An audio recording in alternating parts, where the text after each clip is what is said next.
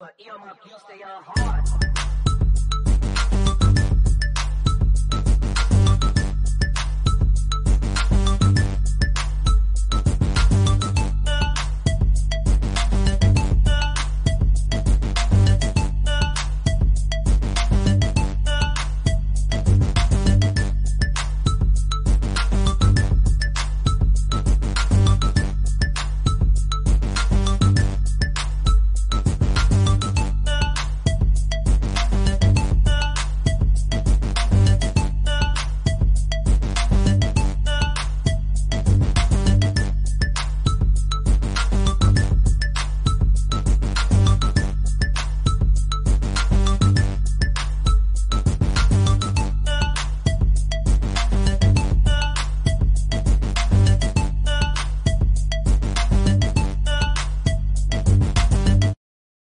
BCSN Sports Wrap.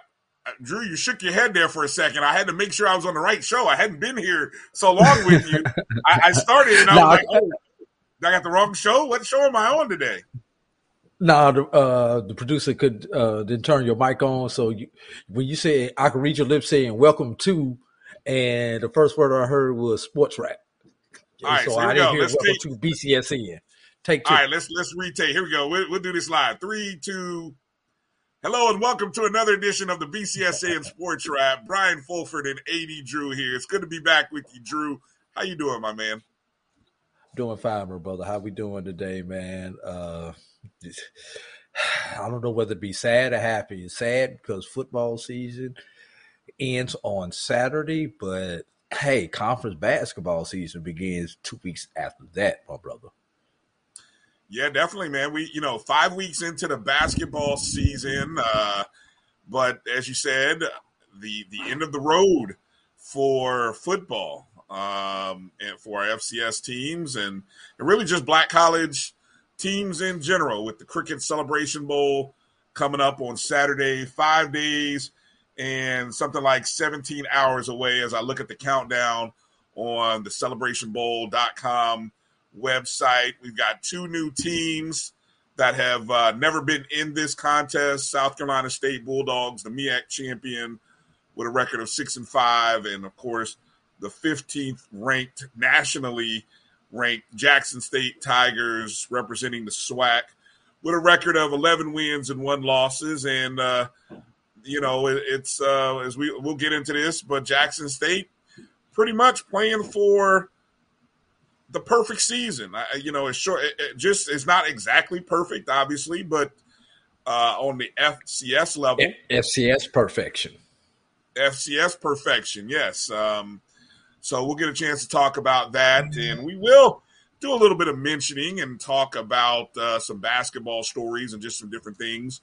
Got some new hires to talk about in the SWAC, and a little bit uh, into the second hour uh, or I should say midway through the show, given our start time, our good friend Charles Bishop will be coming on of the pregame show. Can never get enough of uh, the synergy that we have here at the Black College Sports Network, and the fact that uh, we can we can go to uh, guys like CB whenever we you know we need to find out what's going on with Jackson State, and so I you know I I can't even imagine what it's like, Drew for him and Neely to uh, to to be in this space and place where they've seen this journey come this far, and you know for their for their alma mater, you know their school, and, and they love Jackson State like like nobody else.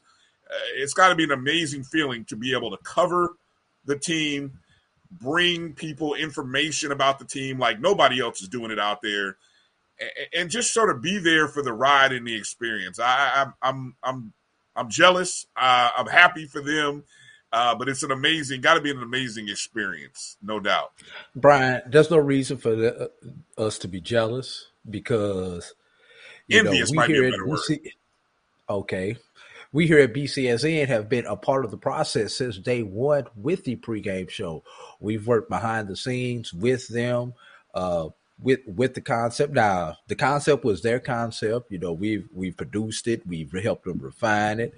Uh, I know you, I, uh, our producer Roy has spent many hours uh, in production with them to uh, get this content out to the masses. So, uh, shout out, and I just got to say, for them to have, you know, get their mention from the other four letter network, that the four letter network comes to them for information.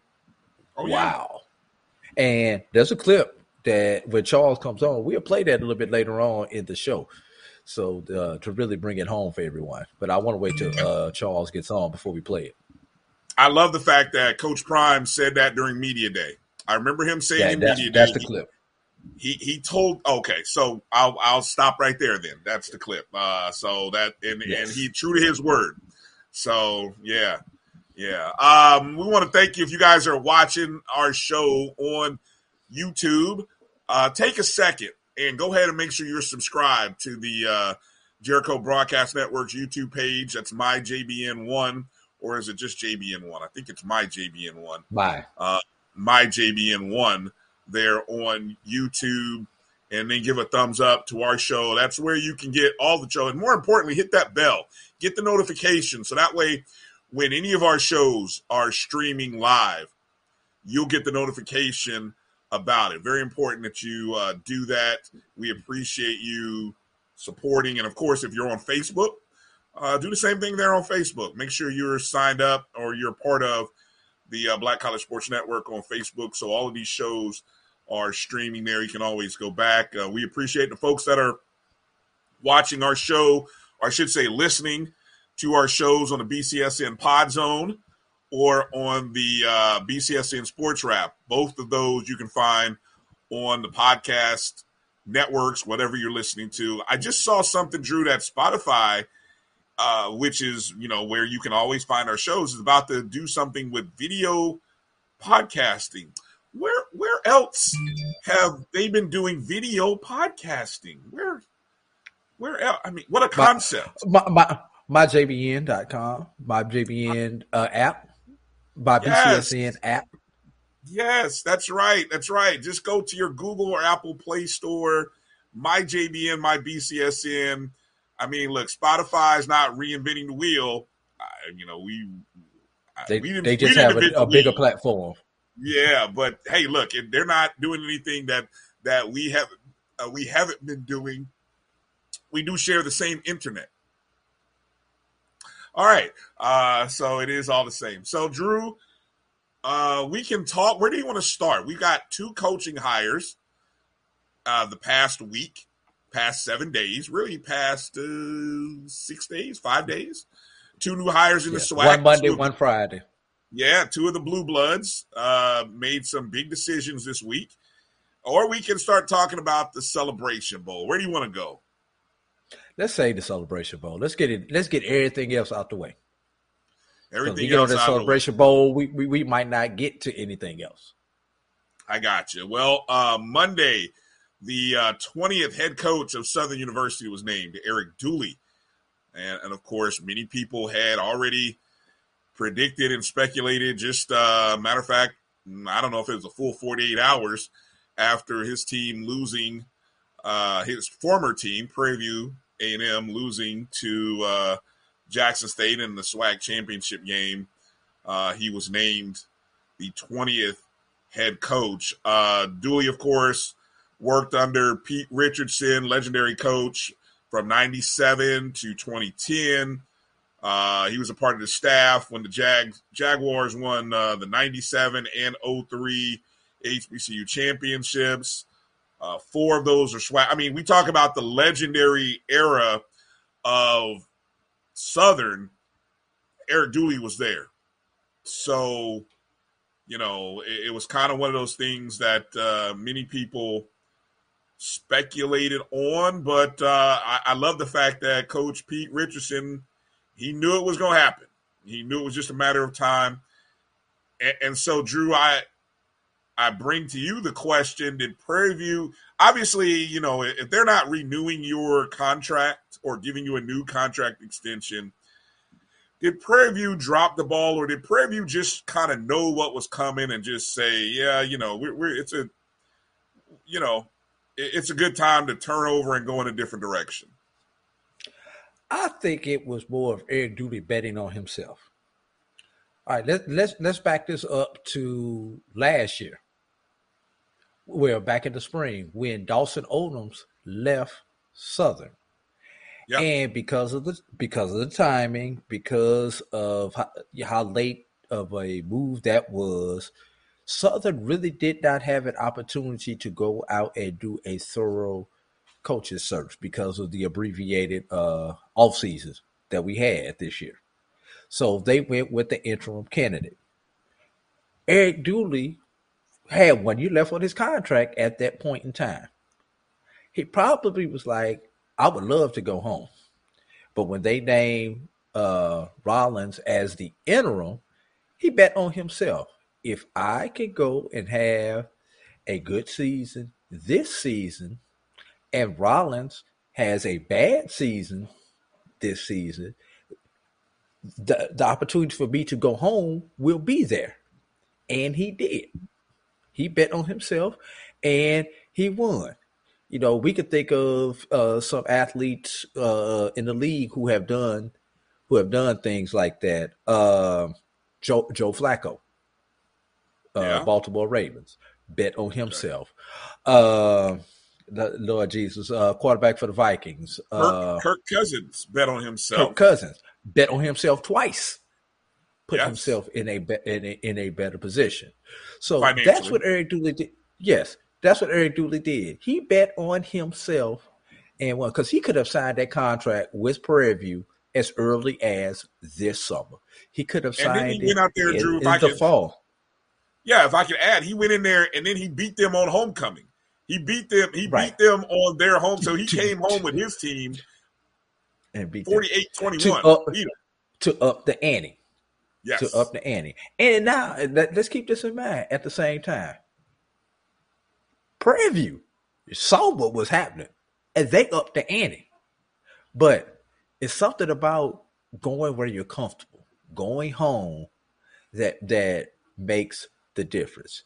And this, you know, unfortunately, this has happened to Prairie View for two consecutive coaches, with Willie yeah. Simmons get, getting the opportunity.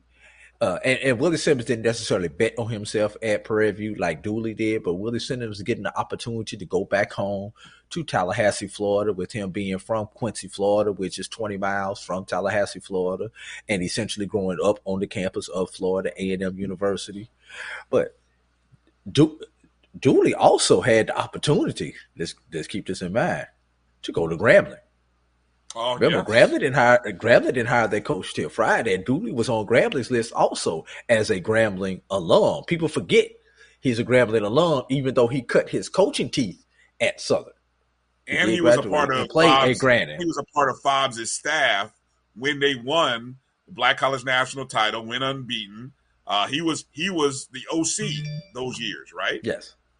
Correct. So yeah, he had and his choice of which which home he wanted to go to. Right.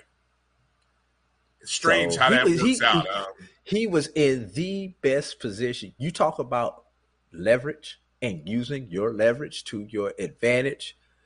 That is the perfect case study for how to use your leverage as a professional to your advantage.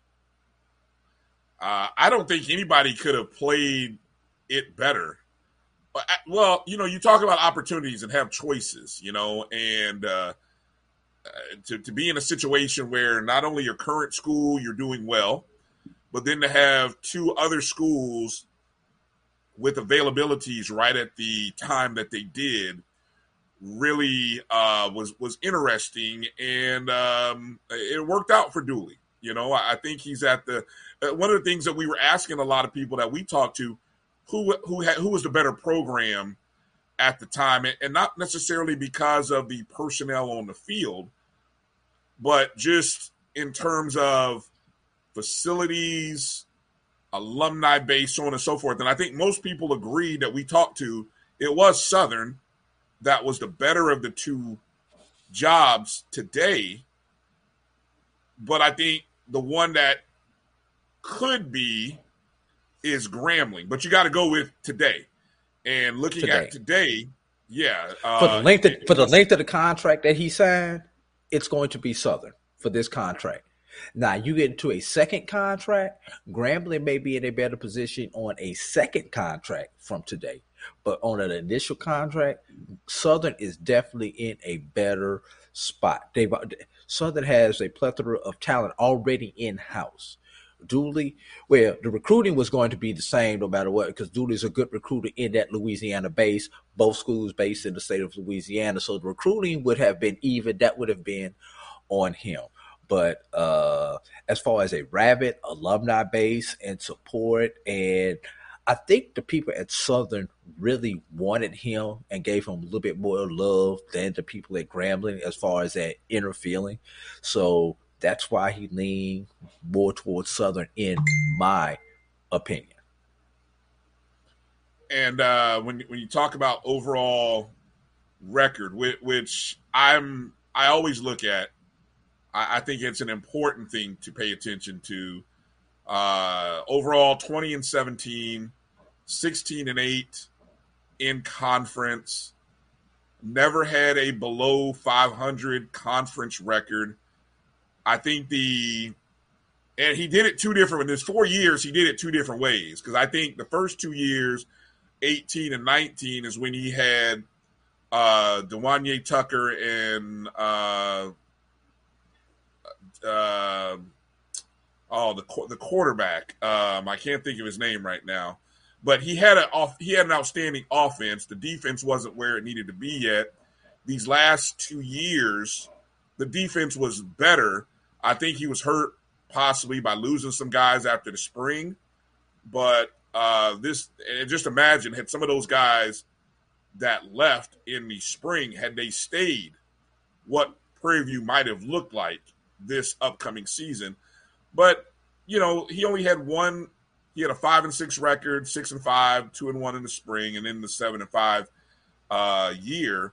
And, and so I look at his winning record, and as we move forward to the other hire, I'm Can- I'm Can, more can I get one point, last point? Can I get one last point on the Eric Dooley before we move on? yeah. Go ahead. uh, keep in mind keep in mind that the current athletic director at Prairie View did not hire Dooley. Versus him going to a Southern or a Grambling, he wound up at Southern, and that athletic director is bringing him in, and that means something to these coaches. Who brings them in? You know, so that that's also a thing. We don't know what kind of relationship uh, Dooley had with the uh, current athletic director at Southern.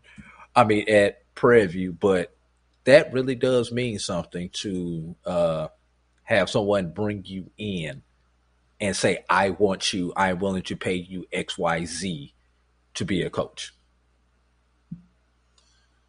Um, yeah, no, no doubt. Um, uh, so as I was as I was going to move forward towards the other blue blood Grambling, and really the instant the Dooley hire was made, and, and really you started hearing by midweek the decision that Grambling was going to go with, and um, you know, by some of the reports I met, I heard on or I saw on Twitter, I guess the uh, the show or the guys at uh, Swacking a Fool were maybe one of the first guys to break the news that um, Hue Jackson was going to be the new coach. Uh, of course, there was a story HBCU game day.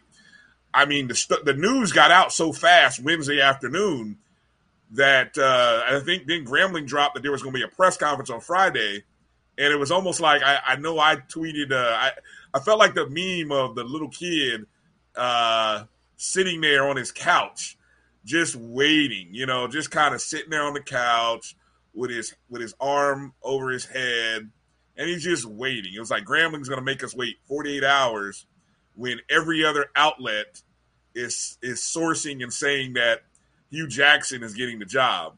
Um, Correct. so it's sort of anticlimactic, Very, very anticlimactic. very anticlimactic. Um, I know the, the, the rumor carousel was big. You heard uh, names like Ed Reed, uh, Ray Lewis, uh, who, whoever else you want to throw in there. I mean, it's uh, Grambling's uh, one of the blue bloods in it. It makes me wonder with the hiring of Hue Jackson.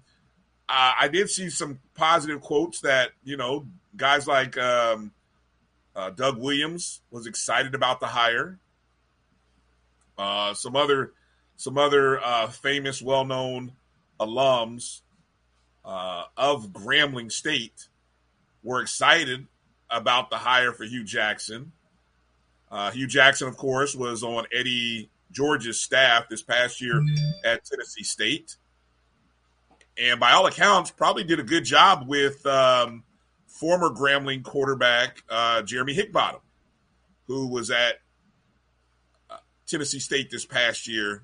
And I thought uh, he did a better job as the season went along, uh, especially when Tennessee State hit that stride where they hit about four wins in a row um, you could see the difference there with Hickbottom, and and maybe some credit in there goes to um, to uh, Hue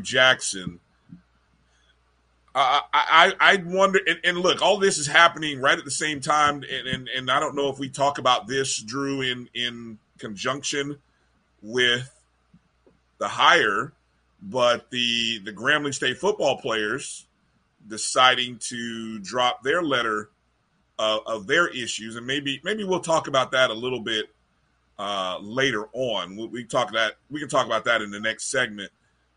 But how about the hire of Hue Jackson? Do you like? You're kind of like, man, good decision. Where where are you with the? I'm not going to ask you for a grade because I think we're above grades. But where do you where do you put Hue Jackson in terms of the hiring process by Grambling?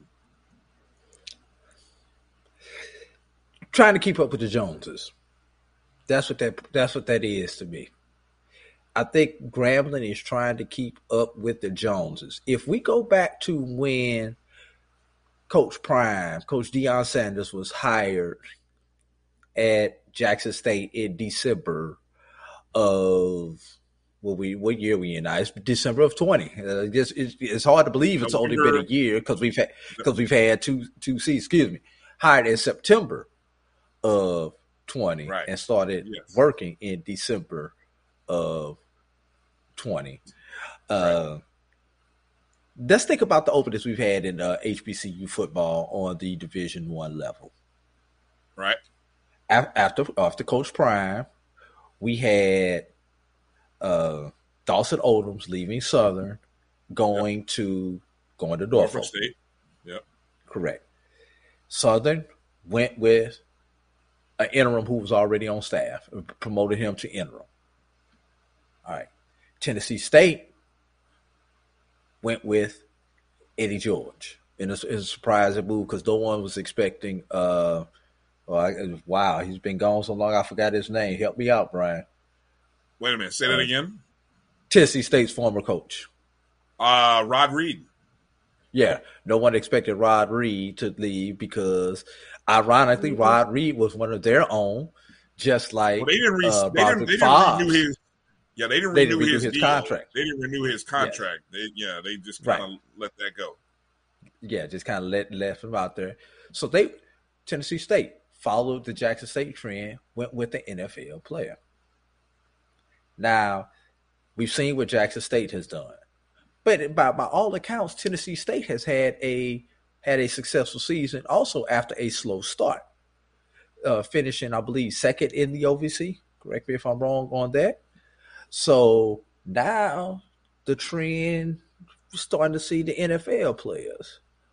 Alabama State goes out and hires Eddie Robinson Jr., no relation for everybody who needs to know uh, former NFL player. Yeah, there's some questions about his background, but hmm, let's see.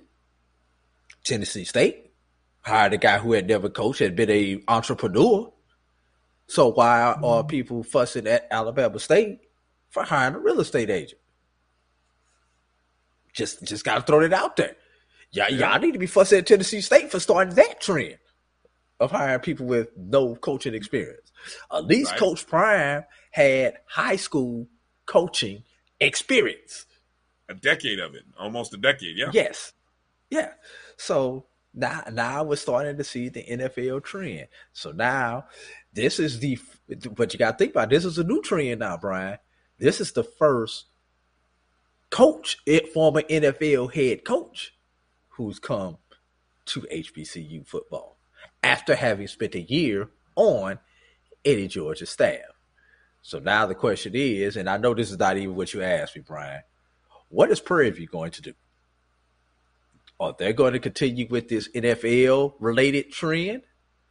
Or are they going to do what Prairie View does and give that hot shot assistant his opportunity? Well, uh, before yeah, let let's yeah, that's a great question. We'll we'll we'll save that and talk a little bit about what Prairie View. and I'll give you my thoughts on what I think Prairie View is going to do in the entering interesting position that they find themselves in. I, I think here's the here's the attractiveness for Hue Jackson, and you know, there's a report that's coming out on CBS uh, Sports that uh, Grambling's first choice was probably Ed Reed. Uh, there's a report that came out this morning that uh, that Grambling had offered Ed Reed the job first. Okay, uh, and so Tony Mathers, uh, yes, Ed Reed did turn down the Grambling job. Now, here's what you got to take into consideration for Ed Reed. Ed Reed is already working with the University of Miami right? They just made a big time financial investment in their program. One by pulling a, pulling one of their own out of Oregon to bring him home. There's a big financial booster commitment. So for Ed Reed, who is a Louisiana native, but he is by far and away strong ties to the U, where he starred and played. eh, The timing was not right for him and that's sort of what this article says. I mean, Grambling presented a comprehensive package, uh, one that he considered very seriously, and the timing wasn't right because yes, Ed Reed and what's happening at Miami, the U is about to turn around and come back. So the timing is not good for Ed Reed uh, in that respect because of everything that's going on at Miami.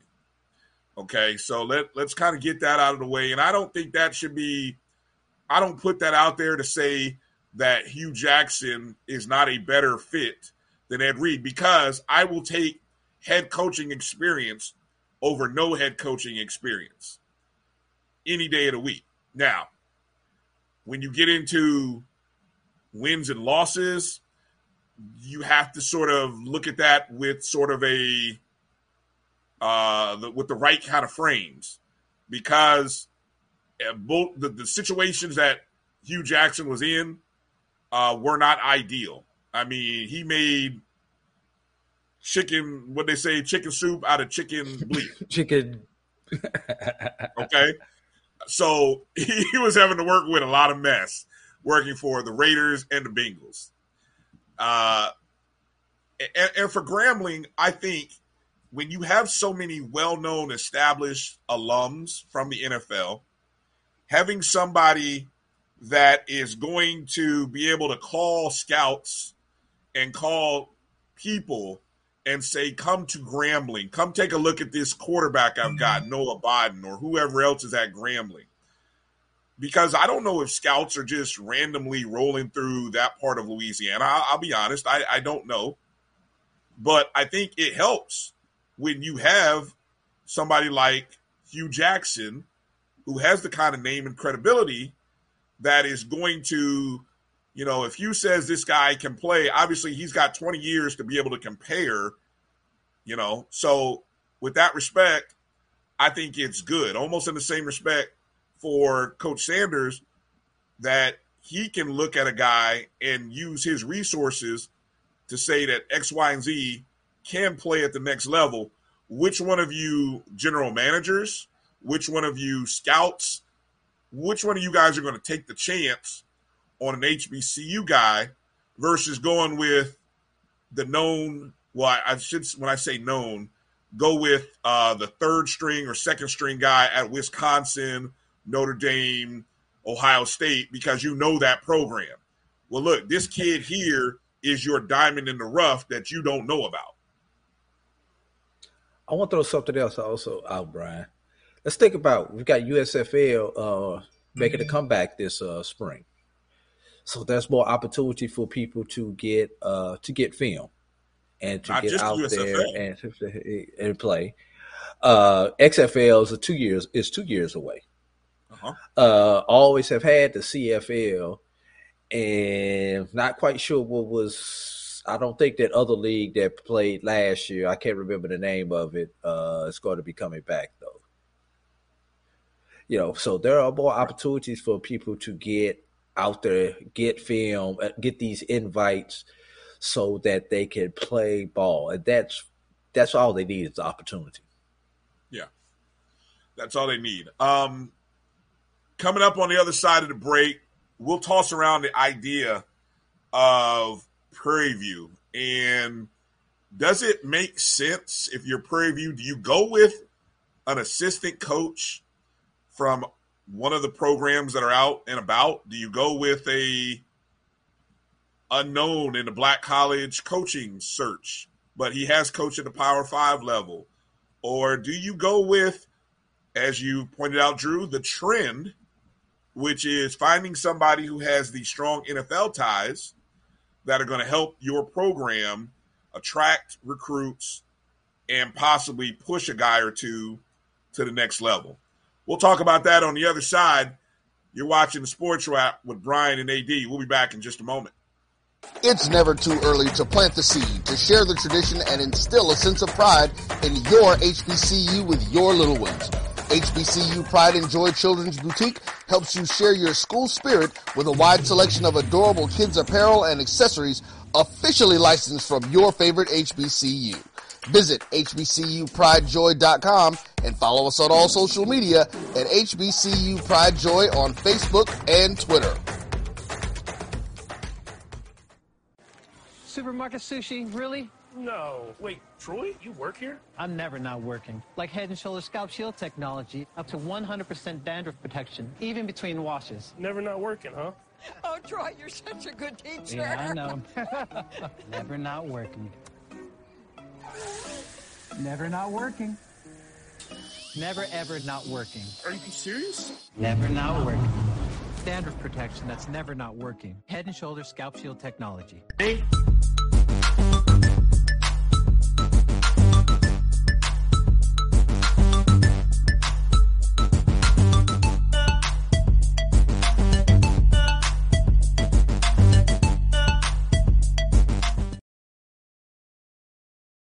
Back to the BCSN Sports Wrap. Brian Fulford, AD Drew here. Uh, coming back here. Uh, give me just a second, Drew, as I send a little message to our good producer. Um, Want to make mention of the attendance numbers that recently came out for Jackson State. What what was the total number that you uh, that you showed me that we talked about pre-show? Uh, it was like forty two thousand. Let me let me find the post that I had that at uh, Brian. I'm sorry, I thought you had that all ready and ready and fired I up to go. I, I, I, I, I, I did, but I lost it. Give me give me a second. Well, okay, so coming into, I'm going to reference back to an article on the SWAC website from, uh, Forty two two ninety three. okay, 42, 293. That's the average over five games, FCS. correct? FCS single season record, six games. Uh, I think the SWAC championship game was uh, factored into that. Okay, so uh, congratulations, Jackson State, blowing it out the water again.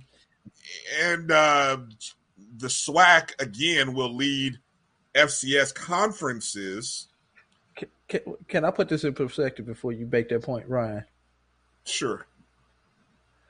Uh, Montana came in number two, 24 5 84. Montana, Montana. and Montana Mon, hold on, Drew. Montana is consistently in the top two or three of attendance. So they that 24 is a consistent number every year for Montana. Go ahead. Right. Montana State came in at number four at 18,993. So the two state schools in the state of Montana had to combine to beat Jackson State and only beat them by 100 uh by about 100. Where did Florida A&M come in at?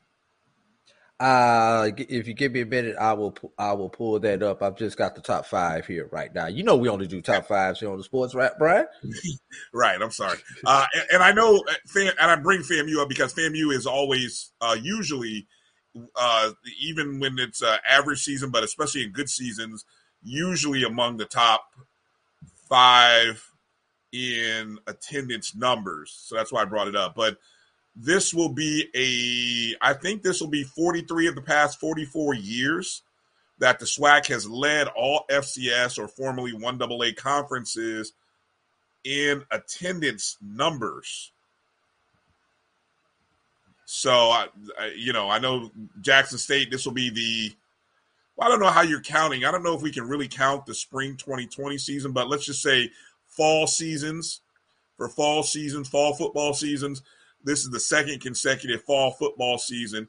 And just to show the growth, 2019, Jackson State averaged 33,762.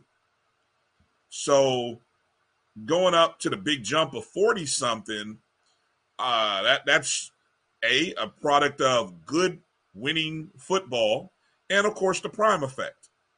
You know, I mean both of them work hand in hand.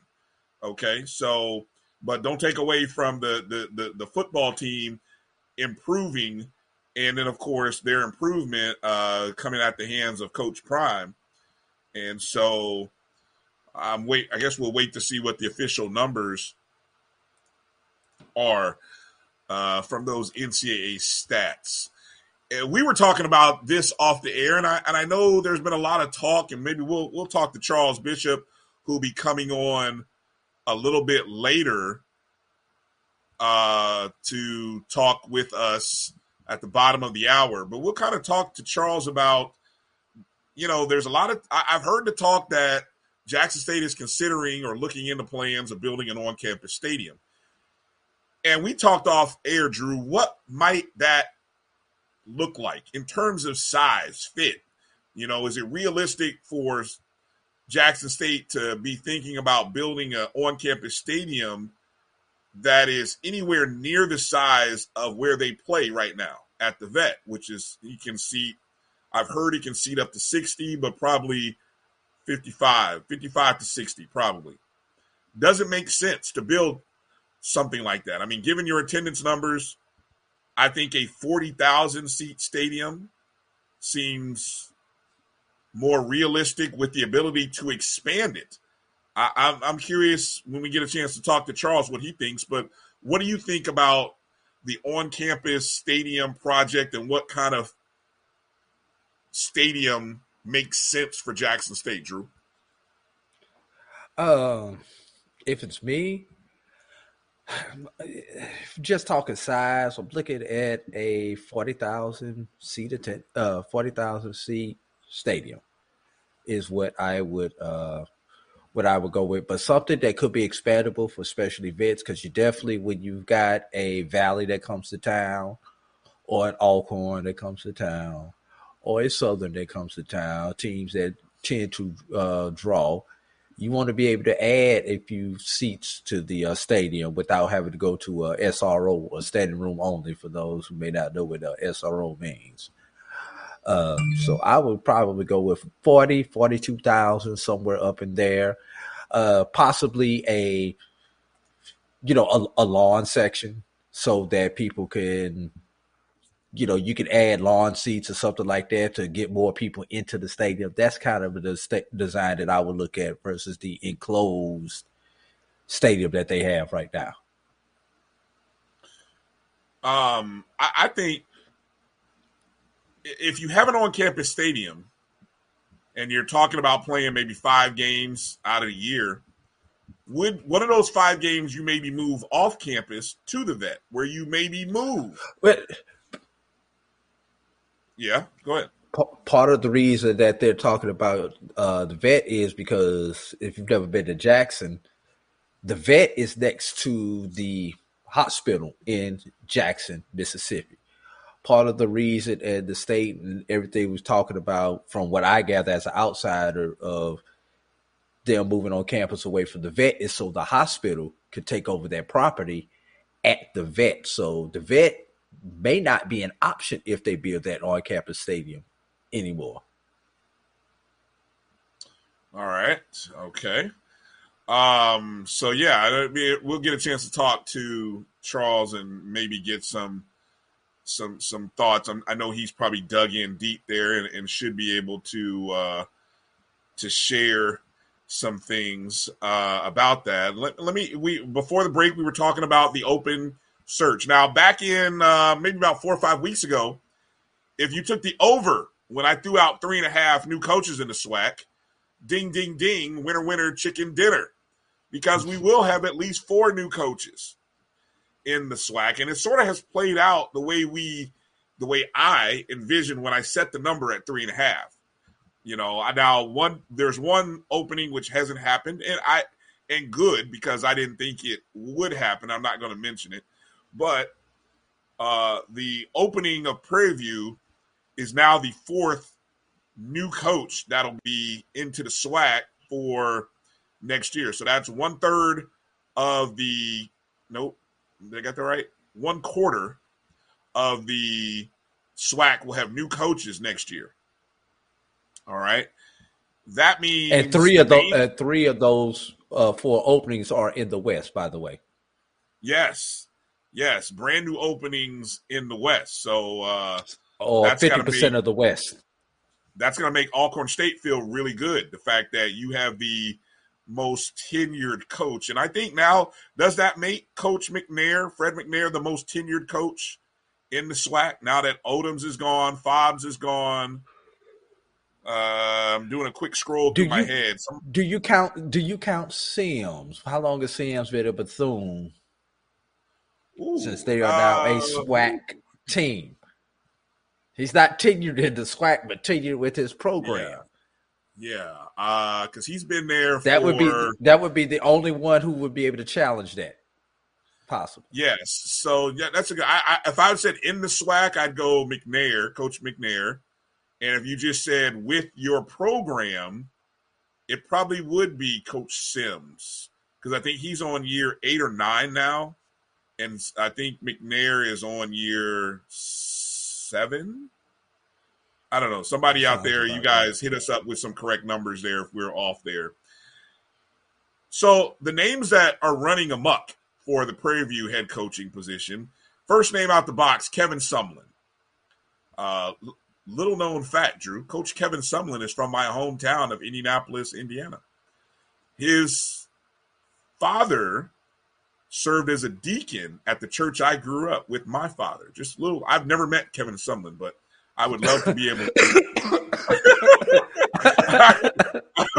I would love to be able to, you know, meet Kevin Sumlin and say, you know, my father was a deacon with your father at New Bethel Baptist, uh, New Bethel Missionary Baptist Church in Indianapolis, Indiana, and uh, always spoke very highly of uh, your father. Anyway, uh, so I, I just had to toss it out there. Shout out to uh, New Bethel in Indianapolis, uh, where I grew up.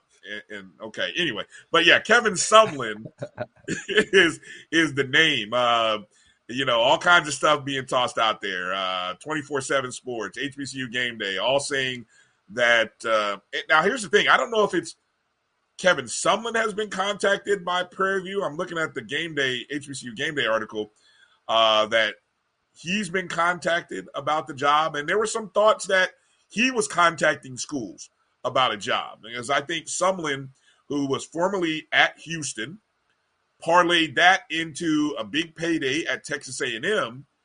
Then when they let him go, he parlayed that into a bigger gig at Arizona, which is outstanding, by the way. Hey, there are not too many black men in college football who have transitioned up. You know, I mean, so props to Kevin Sumlin for at one point he was one of the top three or four highest paid coaches, and we're talking well over five million, almost in that seven million dollar range. So uh, props to Kevin Sumlin uh, and, and his agent, but um, you know, well, so him coming into the area looking to get back coaching, I, I think this is a point where you got somebody who, if you're Prairie View,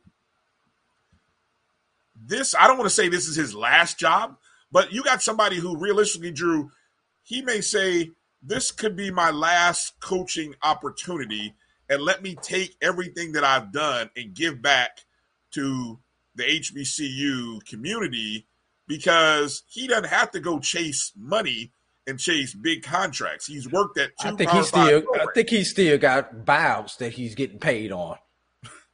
Re- You know what? He might be. I was kind of do a quick search here and kind of see if who's still paying. Texas A and M gave him a good buyout because he was at was he was at A and M last Texas A and M last. Yeah, he well, no, he was at Before Jim- Arizona last. He was at Arizona. Right, I know. last. I, I know Texas A and M bought about to hire Jimbo. yes.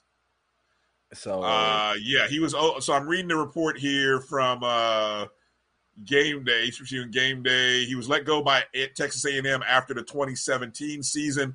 He was 51 and 26, which look, come on, I mean 51 and 26, and but anyway, he he he moved up.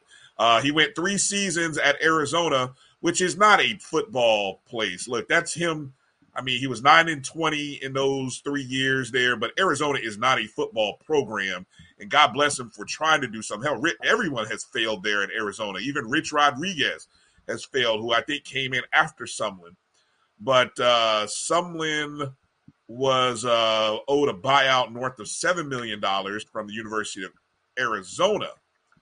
Um, and the article states that any money he makes coaching would be subtracted from what he's owed. So, yeah, technically he could come in and say, "Oh, you only have to pay me a couple You can pay hundred thousand $1. dollars." Yeah, You can pay me exactly. one Yeah. dollar. That's not going to happen. He could realistically, he could do uh, Arizona that way and say, "Yeah, they still owe me money, so you know, you don't have to come up with a lot." But I, I don't think that would happen anyway. Um, and you know, his former assistant coach Clarence McKinney is over at Texas Southern, so that would be pretty interesting. The fact that they're in the West, you've got uh, uh, those two who worked the Houston area and were friends and colleagues and and, and coaching together. So, uh, what, what's your thought on Sumlin as I as I scour through a couple of these articles and try to see who are some of the other names that are up for consideration? Okay, assuming if something comes in, does this start a new trend? You know, we've got the NFL trend. Does this start a trend of former Power Fives coming to HBCU? I'm just throw- I'm just throwing something out there. You know, I I, I I'm- I'm trying to figure out because you because you know what happened then that when the next coach leaves at HBCU, mm-hmm. there'll be another Power Five guy who's trying to reinvent himself who will come to H to an HBCU. let me let me simplify that. Let me simplify that. Do you want someone who has head coaching experience or not? Because there are candidates out there, and I and look, I, I, I'm I'm I'm just gonna throw a couple names and, and- shout out to uh, Kyle Mosley, SI. He throws out a couple of names from off the Jackson State staff. Uh, Gary Harrell, or AKA Coach Fleet, Dennis Thurman, the DC for uh, um, uh, Jackson State. How about KJ Black, the the offense co-offensive coordinator at FAMU, who is a Prairie View alum?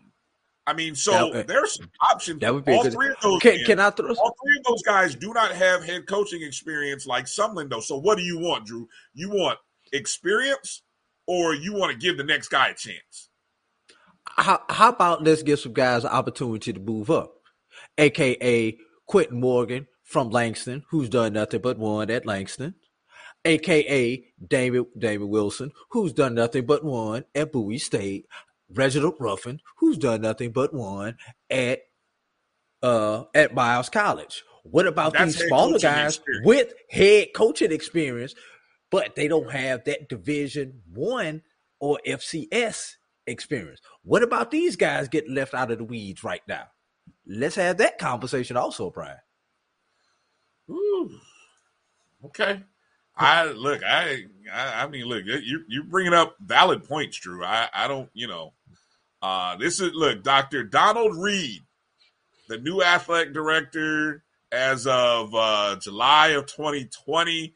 Uh, you, you know, you you go dig into his background and go see where Dr. Reed is coming from, and you know, uh, based on his experiences, you know, you can probably begin to figure out or maybe guesstimate on where he might go. Um, you know, it, it'll be interesting. I, I would not be.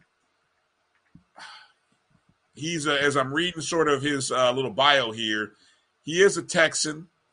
Um, I, I wouldn't be surprised if he goes with the more polished Kevin Sumlin. You know, who has recruiting has a recruiting base, knows Texas, knows Houston. I, I I think that might be the splash for Dr. Reed. The question is, you know, can you make it work? You know, I, I'm more concerned about Will the alumni go? Will the alumni go for it? Can you fill up that beautiful uh, uh, uh, stadium? Because shame, I mean, I looked at some of those Prairie View games. The there were a lot of empty seats in that beautiful stadium, and that's a shame. That's a shame. That's a double double decker stadium on the home side. I think uh, that there should that that you should have empty seats at that place. I you know I don't know. You know Doc Doc will tell you, or maybe some of the other folks uh, that we talk to on a regular might uh, might tell you, but I don't know why is why why is no one coming out to pre- and previews in the midst of a winning season and where's the crowd at? Anyway, I digress. Uh, we've got a we've Let's got go a good friend. Charles- Yeah, we've got Charles Bishop coming up, I believe, on the other side, right, Drew? Um, so let's take a break. Yeah, let's take a break and come back with Charles Bishop, and we'll we'll break down the Celebration Bowl and try to see if we can find a way for South Carolina State to score 21 points, 22, because Coach Prime has said if they can't score more than 21 points, you ain't beating them, and he might be right.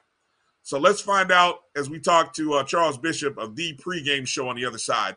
You're watching the BCSN Sports Wrap. We'll be back in just a moment. Thank you guys for what you do for HBCU athletics. This is a fantastic avenue for, for, for all of us. This is our ESPN, so we, we, we, we love what you guys do. Brian, AD, Roy, all you guys at BCSN. We really appreciate what it is that you got you guys do for us.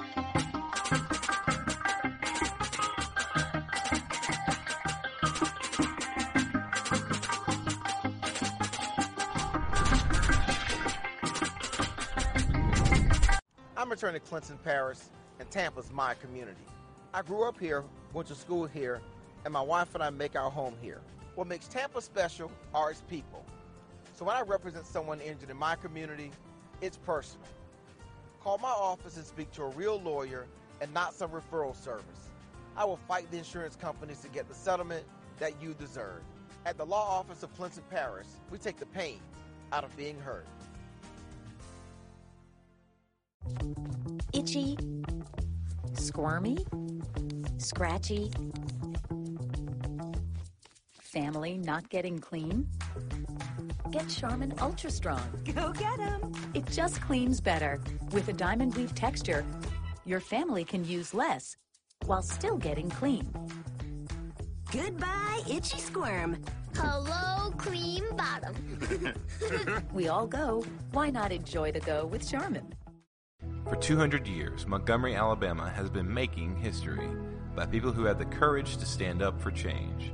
Today, this riverfront city has been reborn, embracing the past and looking forward to the future. From the National Memorial for Peace and Justice to the stage of the Alabama Shakespeare Festival, this is where history was and is made. We are proud to call Montgomery home, and together, we can be the change.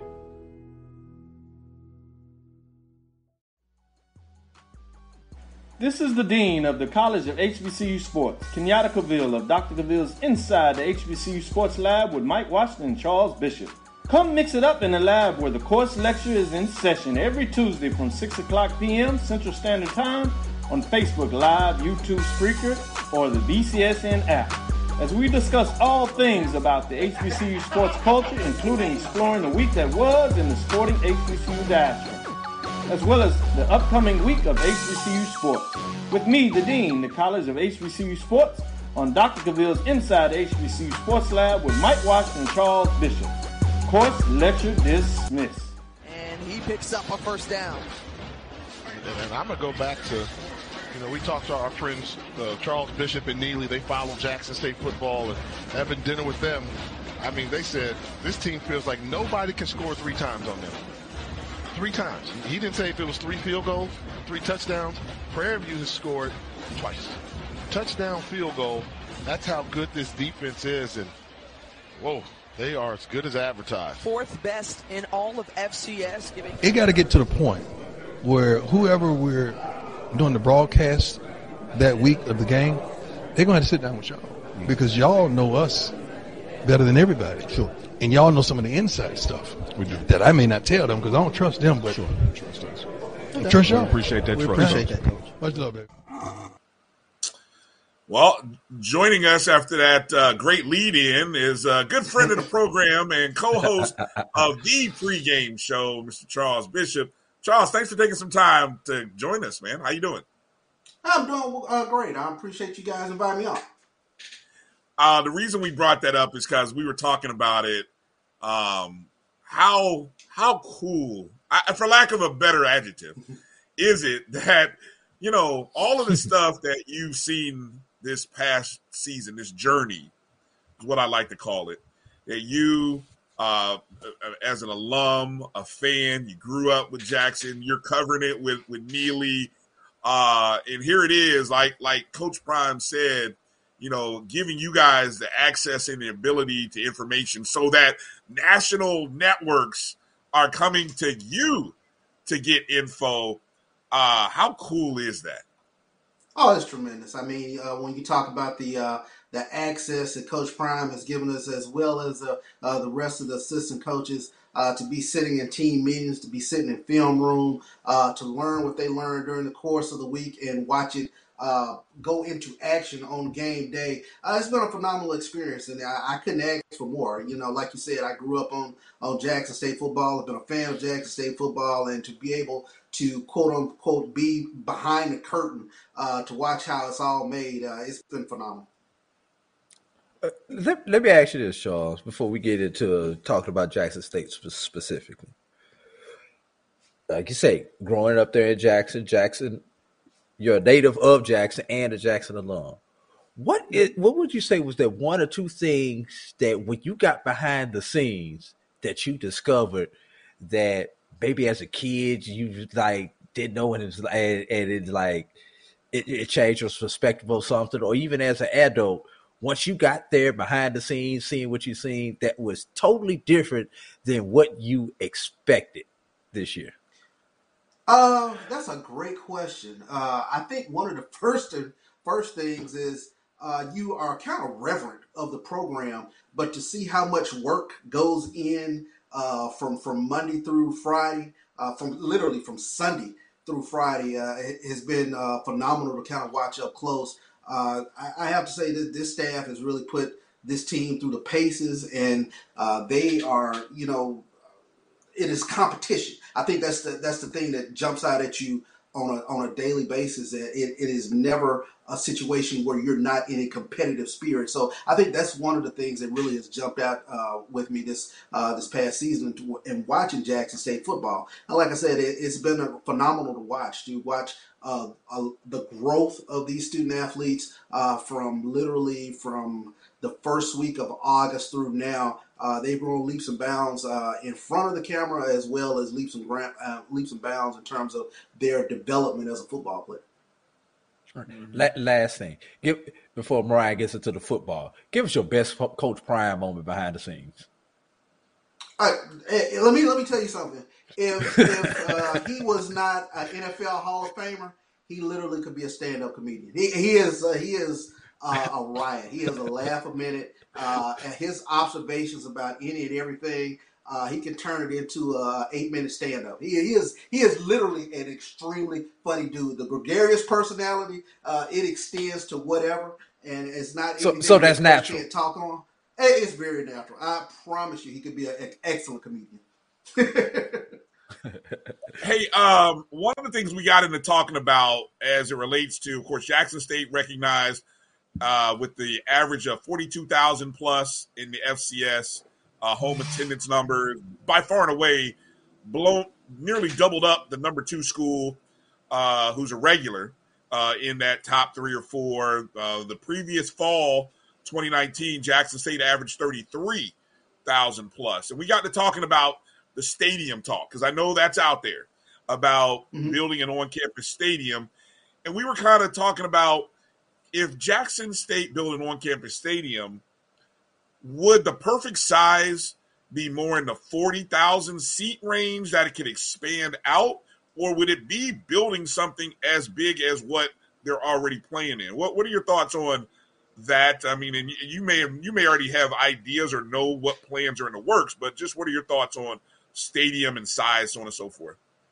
Yeah, I think forty thousand is probably that uh, a good uh, median number that I think will would would accommodate Jackson State's fan base.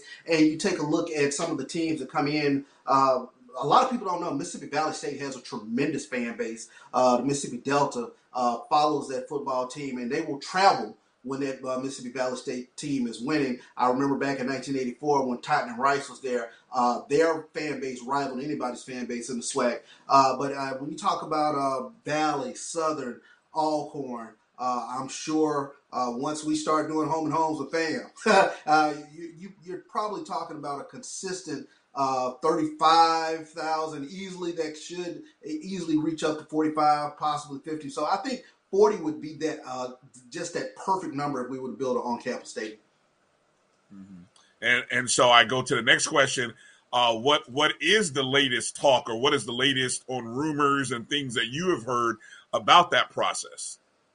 Yeah, I mean there have been feas- feasibility studies, and uh, every I think it's uh, well known that uh, University of Mississippi Medical Center wants uh, that property where Mississippi Veterans Memorial Stadium is, and uh, they've you know looked at the link or the the land uh, between Jackson State and the downtown area, which Jackson State is roughly you know five minutes from downtown Jackson. So uh, you're trying to put it uh, in an area that uh, can be a natural link into the Jackson business community. But I, I think there there are arguments at least on, on both sides because you will have some people who will argue uh, what is the need of uh, on-campus stadium when you have this uh, obvious recruiting tool this recruiting uh, tool no other fcs uh, you know uh, team in the country beyond yale has a 60000 seat stadium 62500 uh, it is a huge recruiting advantage, and then you have to take a look at uh, the question: is would you get the support from the Jackson corporate community uh, to have a 20 year suite, you know, or to have that that uh, signage on the field. So I think there are arguments on both sides as to whether uh, there is the need for 40,000 seat stadium, 45,000 seat stadium, or if you can uh, continue to hold on to this jewel and look at trying to, you know, refurbish it or, or whatever that you need to do. But it is definitely a, a recruiting star or a recruiting asset that is in Jackson State's toolbox. And and it's not that you guys have a sixty thousand seat stadium. It's the fact that you do a good job at filling up that sixty thousand seat stadium is the recruiting tool. Because because if you got a sixty thousand seat stadium with five thousand people there, just ask Tennessee State what that looks like. Uh, but Yeah, but I, I mean, digress. You make a great point. I mean, you make a great Oh. point. I mean, uh, Jackson State football is it is definitely something that's woven into the the community of Jackson. And I've said this for quite some time. Jackson State football is unique in that uh, that fan base has not been peeled away by Ole Miss, USCM, or Mississippi State. Uh, whereas you know you look at other states and uh, the African American population gets peeled away uh, pulling for Alabama, pulling for Auburn, pulling for LSU. It doesn't quite, it hasn't quite happened that way uh, to that large extent. Uh, as you watch with Jackson State football, so by and large, they've been able to keep their fan base uh, from going all the way back to the '60s. Yeah. And, and Well speak- said. speaking of Jackson State football, here's the question. And the lead in actually uh, gave, gave us a premise for the question. Can South Carolina State either A, figure out a way to score more than 21 points, because that's the magic number for Jackson State. They don't give up 21. Or B, can South Carolina State hold Jackson State under 21 points to give themselves a chance since Jackson State doesn't give up 21 points? What you say, Charles uh, Bishop?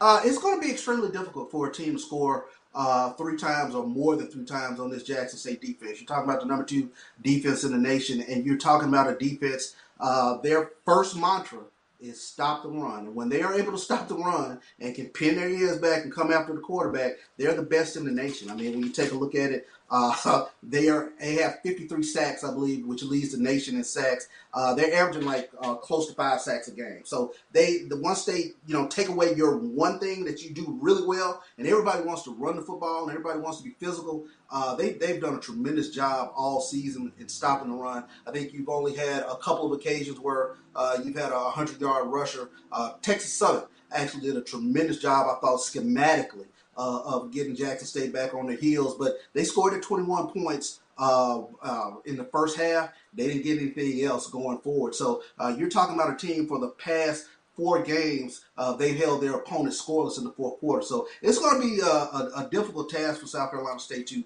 uh, a get to that 21 points and score more than that 21 points. But yes, when you take a look at them, one of the things you take a look at with South Carolina State, you're talking about a team with multiple All MEAC selections. Uh, especially on the defensive side of the ball, those linebackers, those guys jump out to me when you talk about Chad Gilchrist and BJ Davis. Uh, they're one-two on the team in terms of tackles. Uh, defensive line, they're active. Patrick Garbo, Octavian Mentor, you know, they're they're they're a, a very formidable defense. So can they hold Jackson State's offense? Yes, because I, I think as we've seen, you know, uh, Jackson State is I think uh, last in SWAC in terms of rushing. So when you put all the pressure on Shedeur Sanders' uh, shoulders to make plays downfield, uh, you have a, a great opportunity to, to keep them from scoring. Uh, you folks out there watching us, uh, make sure you uh, hit the comments. Let us know your score predictions. Jackson State, last I saw, an 11 and a half point favorite. Uh, It might have gone up. Who knows? There might be a lot of Jackson State money coming in, so who knows? But uh, let's start start getting those score predictions in now. Let us know. I saw Mike Reed drop a 28-21 score uh, that South Carolina State covers, but uh, Jackson State comes out with the win. Um, Speaking of South Carolina State's running, you you mentioned uh, their ability or Jackson State's defense ability to stop the run. South Carolina State comes into this averaging just under 142 yards per game, and you know we understand. And I don't know. Would you say? Uh, I'm, trying to just go through my head and say who had to come, who had a good rushing attack that's comparable I don't know if it's Prairie View or FAM, and those two were at two different ends of the season. Can you think of anybody, Charles, that might have a rushing attack that's similar? And, and that the quarterback, their quarterback, Corey Fields, has the ability to run. We saw what he did beginning of the season against Alabama A&M. Uh, who might be the comparable opponent that Jackson State has had that rushes as well as South Carolina State does? Uh, I think a comparable uh, opponent in terms of having a physical offensive line and uh, having a team that can really wear you down uh, running the football would be Southern. Uh, Southern is a tremendous uh, football team in terms of running the football, very physical offensive line. We saw all the all SWAC selections they had in the spring. Still a great job in terms of running football. Didn't have the season that they wanted, but they were a physical line, and, and, Jackson State was able to go into Baton Rouge and really snuff out that running game. And, and like I said, pin their ears back and come after the quarterback. So I think when you're talking about, and when I take a look, I always look at those MEAC offensive lines with reverence because what we've seen in the Celebration Bowl over the past five, six years is that they have the ability to come in and beat you up physically. Uh, to me, the comparable team to that would would uh, would be Southern. But when you when you I, when you say that though, can't you almost say? But really, that's like one program. I mean, like A and T has been to four of these, right? If I, if I have it right, four of the past five. Central Mhm. was at the was the other one. So it really has been the North Carolina program. North, Carolina, North Carolina has But, Bri- represented. but Brian, but Brian, take take a look at the MEAC SWAC challenges with those MEAC teams play those SWAC teams. It's it's the same story that we get in the Celebration Bowl. It seems like the MEAC teams come in a lot more physical than the than the SWAC teams. And, and- and let's be real, the SWAC teams are are built on finesse. It seems like if you just want to char- characterize it, and the MEAC teams are built on power power run games. So, you know, it's just not in the Celebration Bowl MEAC SWAC challenges. MEAC is winning the series a- as of late. So, you know, it. Hopefully, Jackson State comes in prepared. We saw what no one gave Central a chance against Alcorn in August, and what happened? Central handed it to Alcorn. So, Well, you know, uh, and, and that's your a comment, point, Charles. Uh, that's a great point, but I would also take a look at it from this standpoint. Jackson State has literally been getting everybody's best punch uh, all throughout the season. Uh, so they are a very seasoned uh, football team. When you take a look at them at this point, uh, I think they've gotten everybody's just best punch all throughout the season. When you take a look at the 21 points that Texas Southern scored, you know, I think Texas Southern really, uh, in, in so many ways, uh, played above and beyond in that particular game. But and and um, uh, LaCory Howard had a, a tremendous game uh, against Jackson State running football. Had 198 yards rushing, but uh, again, they were able to schematically make some changes uh, in the second half, and they cut the rushing part out. So you know, I, I- you know, you just take a look at. It's going to take quite a bit to overcome this Jackson State defense, and it's a historic Jackson State defense. When you talk to a lot of Jackson State fans, the defenses that come out are, are the 1987 defense uh, that I believe held opponents to like 12.9 points per game, and the 1996 Black College National Championship defense. And this defense is is definitely in that conversation. Uh, Jackson State uh, coming into this game only giving up 13 and a half points a game. So, uh, and they have been fast, physical. Uh, they've met every sort of uh, dynamic in terms of uh, offense that you could take a look at. They've they've had the running quarterback, they've had the pocket quarterback, they've stopped you know whomever's rushing game. So uh, they have met all the metrics. Um, all right, Charles, let me get you out of here on this. Give give give uh, the folks, and I, and I know you're going to be doing this all week, but uh, give us something that uh, that folks can key on uh, as it relates to whether it's offense versus defense, um, special teams, something that folks need to pay attention to from the Jackson State side as it relates to their preparation and getting ready for South Carolina State. One of the things that you've seen all throughout the year uh, is a good plays beget good plays with Jackson State, and it becomes a feeding frenzy. Everybody wants to get in on it. So if they're able to get a little bit of uh, of, uh, uh, a good play here, a good play there, if they seem to just feed off of the good feelings in, in that regards, and then I really look for Jackson State to have a 12 man advantage in this Celebration Bowl, and once the fans get involved in it, that is another something. It's, you know, it's like chum in the water, especially uh, for this defense. But if you really take a look at it, you know, I think special teams. Zay Bolden uh, is a dynamic kick returner. Uh, Warren Newman is a dynamic punt returner. Uh, Southern uh, was the one team that I thought schematically took that element of the foot, uh, took that element of the game away from Jackson State. Uh, they just went with uh, pooch kicking and just didn't kick it to Zay Bolden and kicking away from Warren Newman. So uh, that'll be one of those things that I sort of start taking a look at. Was uh, will South Carolina State kick to those guys? We saw Prairie View. Uh, you know, took their chances and, and kicked to both of them, and they paid dearly with a kick return. And, and Warren Newman almost broke at least two punt returns. Uh, I'm not going to ask you a score prediction. I'm going to ask you an attendance related question. Final question.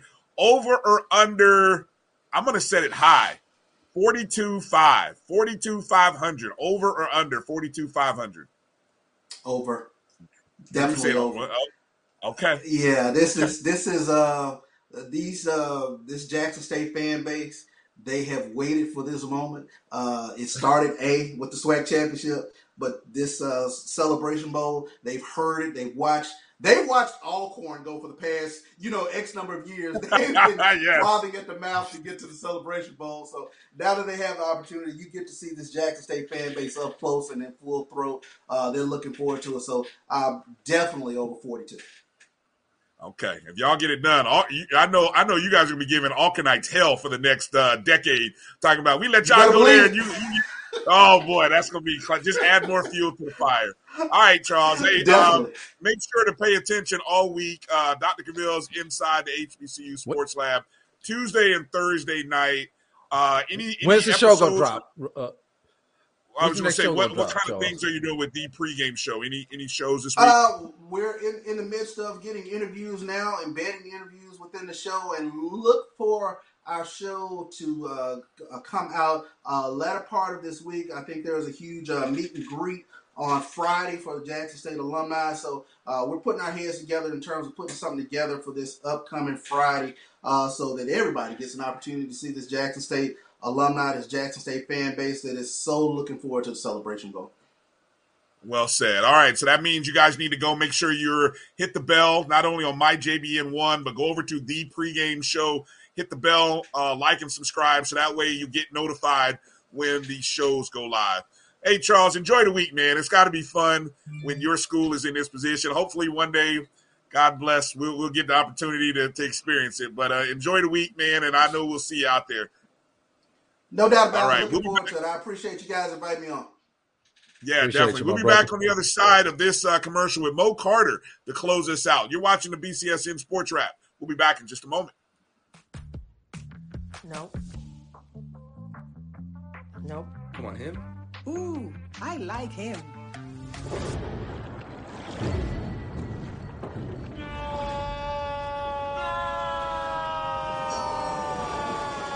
Quick, the quicker picker upper. Bounty picks up messes quicker, and each sheet is two times more absorbent, so you can use less. He's an eight. He's a nine. Bounty, the quicker picker upper. From novice to aficionado, find yourself here. High quality cigars plus personal customer service.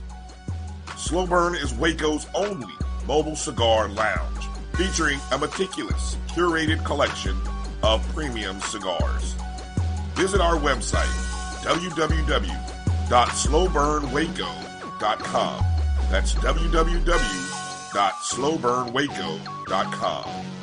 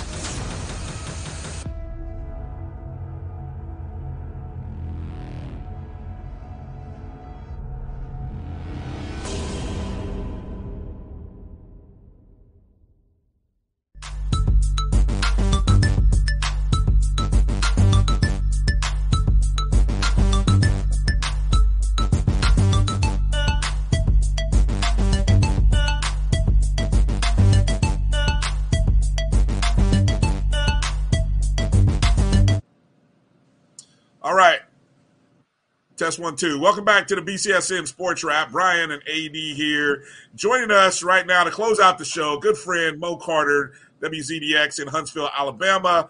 Mo, how are we doing tonight?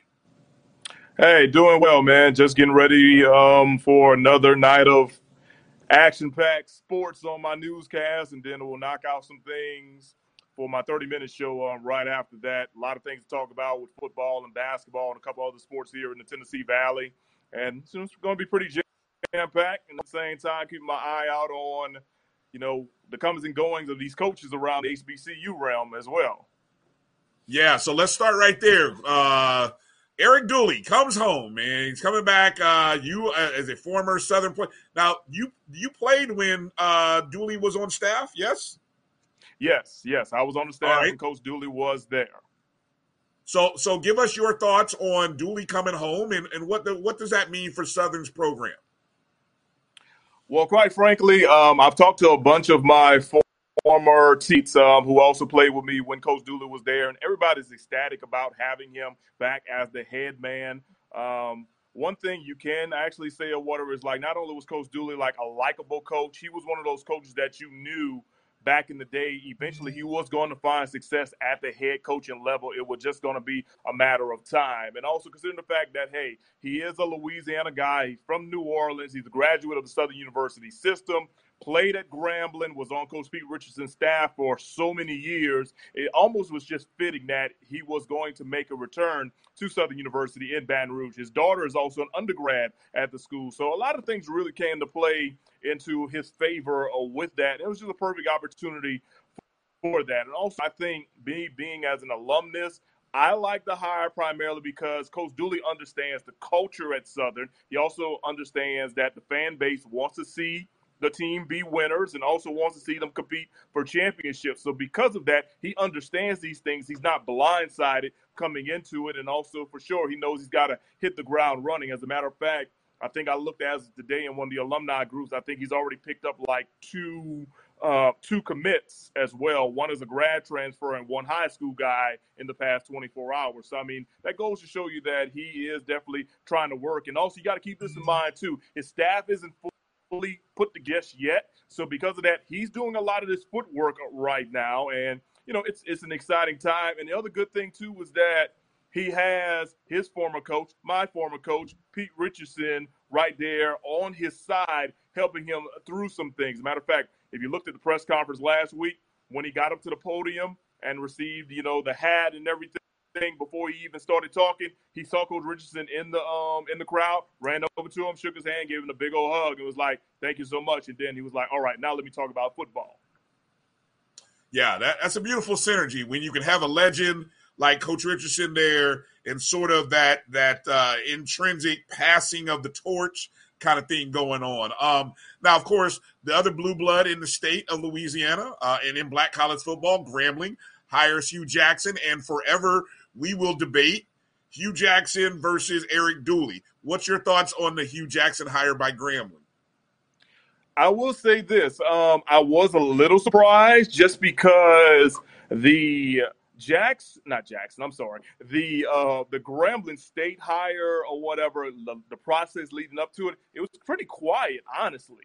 You know, I'd ask some of the family members that I, that I have who actually went to Grambling and other people who were close to the situation, and a lot of people really hadn't heard much. Then all of a sudden, you know, you kind of heard the Ed Reed rumors a little bit, and then you heard uh, Hue Jackson. All of a sudden, somebody got wind of it, and next thing you know, Hue Jackson is hired at Grambling State to take over um, up there in Lincoln Parish, North Louisiana. Which I'll say this: um, Trayvean Scott, the new athletic director for Grambling, who also is an alum. Plus, he was also in the inaugural uh, Southern University 40 Under 40 Alumni Association um, cohort with me. He is a guy who is very, very smart and eager to get some things going. So I think for sure he looked at it and said, I've got to make a splash and a hire. And I really think, too, bringing a guy like Hue Jackson in, yeah, it's a risk, but at the same time, too, God knows how to coach. I think it's just a matter of how much does his coaching from the NFL side translate over to the college. Yes, he was under um, Eddie George this past season at Tennessee State. They saw moderate success or whatever, but now he's a head man. So it's going to be, you know, quite interesting to say the least. But Grambling folks who I've talked to in text with or what, they're kind of excited about it. I think they're kind of in the same mindset as Southern folks. They're just like, hey, we want to see our teams be successful on the field, in the classroom, and compete for championships. All right, now, now, Bo, let me ask you this: You're there in the state of Alabama. I know you cover Alabama A and M right now, but it's been pretty quiet since Eddie Robinson Jr. was hired at Alabama State. Have you heard anything from Alabama State alumni or followers about what they think about the hire of Eddie Robinson there in that state? Yeah, I've um I've talked to a couple of people um, who are actually here in um, the Huntsville area who are Alabama State grads, including a guy who played for Alabama State like in the late '70s, and the actual reaction to Eddie Robinson has been actually pretty positive for the most part. Um, I will say this: uh, those folks did tell me we were a little shocked or whatever about it, but like the guy who played for Alabama State, though I spoke to, um, he basically said this. He was like, "Hey, I'm a former football player. Eddie Robinson, former football player. Eddie has kept up with the program for so many years. Um, you know, traveling back and forth. And for many people that don't know, when I worked in Montgomery and I was the play-by-play person for Alabama State." Uh, football and basketball. Eddie was actually my color analyst for two seasons. So the guy knows his stuff just in general. But I really think too, just really, it's going to be balling down to, uh, hey, he does know his X's and O's, but I really think he's got to put together a really good staff around him for them uh, to be successful just in general. Now, don't get me wrong, Eddie Robinson was a heck of a football player. SWAC um, Defensive Player of the Year in the early 90s. I think I've heard in this speech that the year before, uh, Aeneas Williams was the SWAC Defensive Player of the Year, and then Michael Strahan was the year after him, so he always felt that he never um, really made it up to the level of those guys or whatever. So now he wants to find a way to do it on the coaching level, and maybe he can take some things up a notch. So yeah, there is some excitement or whatever with that Alabama State situation. But also, too, I kind of have that feeling that they kind of already had that thing going just in general, or at least the conversation for a while or whatever, because it's like, hey Turkey Day Classic. Here it is. Then later on that evening, you see the recap, and then Alabama State will have a press conference introducing the new coach, like later on that evening. So I got a feeling there was some inner workings going on in the latter part of the season. I mean, me personally, knowing Eddie, I'm very excited for him. Um, just in general, I hope he does well. But me, as the sports anchor here in Huntsville, hope they do well, except for the last weekend in the um, month of October. in October, yeah. All right. Uh, quickly, uh, our time is running short, so I want to ask you a, a football question about the Celebration Bowl. You've seen both teams in the Celebration Bowl there in your stadium. Give us a quick take on something that fans need to look for to give them early indication on who's going to uh, win in this game. So, quite frankly, we we know Jackson State is the uh, favorite. I think they're 11 or 12 point favorite just in general. The thing South Carolina State's going to have to do, yes, they do have an explosive offense or whatever, but we've seen how good Jackson State's defense is. So, honestly, I feel that Jackson State, not excuse me, South Carolina State and Buddy Pough, mm. they're going to have to do one or two things to even stay in this. One, they're going to have to get some defensive turnovers and parlay that into better field position for their offense, or they're going to have to find a way to get some points on special teams. If they can find ways to get points in other realms besides offense or whatever, then they've got a legitimate shot in that situation. But you know, at the end of the day, I mean, Jackson has kind of showed that, hey, they're kind of the cream of the crop just in general. So it would be a huge upset if Buddy Pough and them could definitely pick up the W just in general. Um, and I also kind of look at it like this. I think years past we've seen South Carolina State beat a good defensive team. I think offensively they've been the better on, on the better side of the ball. So with that said, can their offense move against Jackson State's defense? I'm not exactly sure. That's why I think their defense is going to have to find a way to get turnovers or get stops to put their offense in better field position to get scores easier. Because let's be frank, they're not driving the ball 80 and 75 yards down the field against that Jackson State uh, offense, I mean defense, and finding success on uh, next Saturday. I, you know, it's funny you say that because I think they they might look. Look, there have been teams that have had moments like Texas Southern had three quarters of good ball against Jackson. There's there's moments. I, I just think there's always a quarter where Jackson State just finds a way to just blank you while they're putting 14, 17, 20 on the board. Can South Carolina State avoid that quarter? That's that's what's going to be interesting. Can South Carolina State avoid that quarter where they have no production, and whether it's because of special teams, defense, whatever, like Jackson State all of a sudden runs off two, three scores in a row, and then you're looking at the scoreboard like, oh hell, now we're down. We went from a three point ball game to down 17. That's what I think they have to avoid. What's uh what's your score prediction? Oh man, you know I don't really give too many of these. He's just in general. um, if I had to go with a score prediction right now, I'd probably say Jackson State 30, South Carolina State 17. Mm, yeah. Okay. Yeah, that, that's what I was thinking. Uh, I was thinking Jackson State 31, South Carolina State 17. That's where I'm at now. I'm gonna tr- I'm gonna try to be consistent, and that's for all you guys out there. Anybody watching, be consistent with your predictions. Look, I know nothing. I'm short of an injury. Nothing's changing. So if you jump on one of these networks and say 28, 21, whatever, you better stick to that by Thursday and Friday when people come up and talking to you. What's your score? All of a sudden, people are like, oh, I think it's going to be a flip. No, hell, you keep your predictions. Uh, Drew, what's your prediction? Uh, 27 9 Jackson State. 27 9 Jackson State. All right. All right. Well said. Well said. Uh, Mo, thank you for your for your time. Uh, make sure you guys follow Mo on Twitter. Mo, give folks where they can find you at on Twitter again. Out before I mess it up. Yes, sir. On Twitter, it's at Mo M O Carter C A R T E R Fox fifty four, and it's also at Mo Carter Fox fifty four on Facebook. You can check out my recaps on um, things going on here in North Alabama and Huntsville, including with Alabama A&M, and you know I may sprinkle a few other things in there just in general with some of the other schools I have going on. But this is an HBCU center show, so we're just going to talk about HBCUs just yeah. in general. But you'll see some other things if you head over uh, to my social media because hey, we got to cover a lot here in the state of Alabama, including a high. Yeah, and, yeah. It'll and be interesting to hear what Coach Maynard. Well, I was just going to say it'll be interesting to see Coach Maynard having played both teams. It'll be interesting to hear his thoughts, and I'm sure you'll you'll be on that. But I mean, I, it'll be interesting to hear what he says about both opponents as well. Go ahead, go ahead, Drew.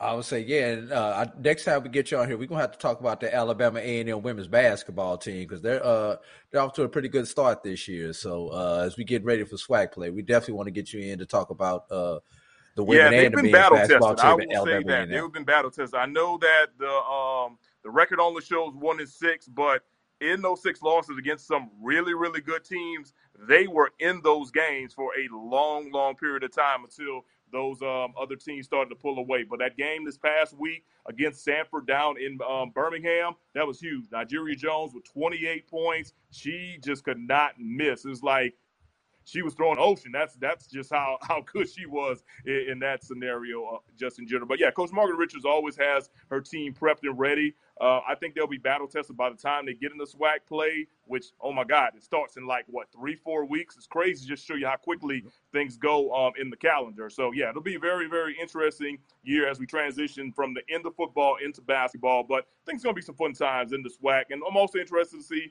how everybody's going to stack up against the two Florida schools in their first season as for SWAC basketball and Alabama A&M has our uh, women's BCSN Player of the Year, Dariauna Lewis. So I mean, of course, Alabama A&M is going to be balling this year. We we we know that because she works. She she's she's a walking bucket and a rebound, and she follows us. Uh, and she follows. Shout out to Dariauna Lewis. Shout out, shout out, Miss Lewis. There you go. Uh, all right. Um, thank you for your time, Mo. Hey, have, uh, have a good week, man, and a good show tonight. All right. All right. Thanks. You guys do the same. All right, all right. Uh, hey, uh, Drew, I know you had a final thought that you wanted to get in before we wrap up the show, so I'll, I'll give you a moment to uh, get that in. Yeah, just quickly, uh, not sports related, but uh, shout out to Morris Brown College who took another step into uh, getting back into relevancy as far as HBCUs go. We know the name, but now they are officially cleared to be able to offer federal financial aid. That means people can go and fill out their FAFSA and use those dollars at Morris Brown College. So the AU may be back at full tilt real soon, Brian. So it it, I would love to see it. Maybe one day soon we'll be talking about Morris Brown sports here on the BCSN Sports Wrap. All right. Hey, uh, thanks everybody for uh, the conversation, being a part of it, for watching and sharing. Uh, make sure you go share the show on YouTube. Check out the podcast. If you missed any parts of today's show, uh, go share the podcast. Uh, thanks again to uh, Charles Bishop and Mo Carter for joining us. Thanks to our producer Roy for sticking in there with us. Uh, BJ Jones inside HBCU football should be coming up next. Make sure you guys check that show out and uh, make sure you're stayed locked in with the Black College Sports Network as it's Celebration Bowl week, the Cricket Celebration Bowl, Saturday noon kickoff. South Carolina State, Jackson State, New Blood, over 45,000 people, maybe 50. I'm going to I set the bar at 42, Drew. I'm going to go on a on a limb. Might be 50 50 50,000 people, 50,000 plus in the house that Deion built. So uh there it Yes. is. All right. Uh that's going to do it for this show. Thanks everybody. Uh you guys be safe, take care of yourself. Happy Thanks for all the holidays. comments out there. Yeah, definitely. Thanks for uh, great Mhm. interaction, guys. We love you. Happy Yes. holidays, and uh, hey, let's uh, let's get to it. Enjoy the Celebration Bowl for AD Drew. I'm Brian Fulford. You've been watching the BCSN Sports Wrap. Peace out. I holler.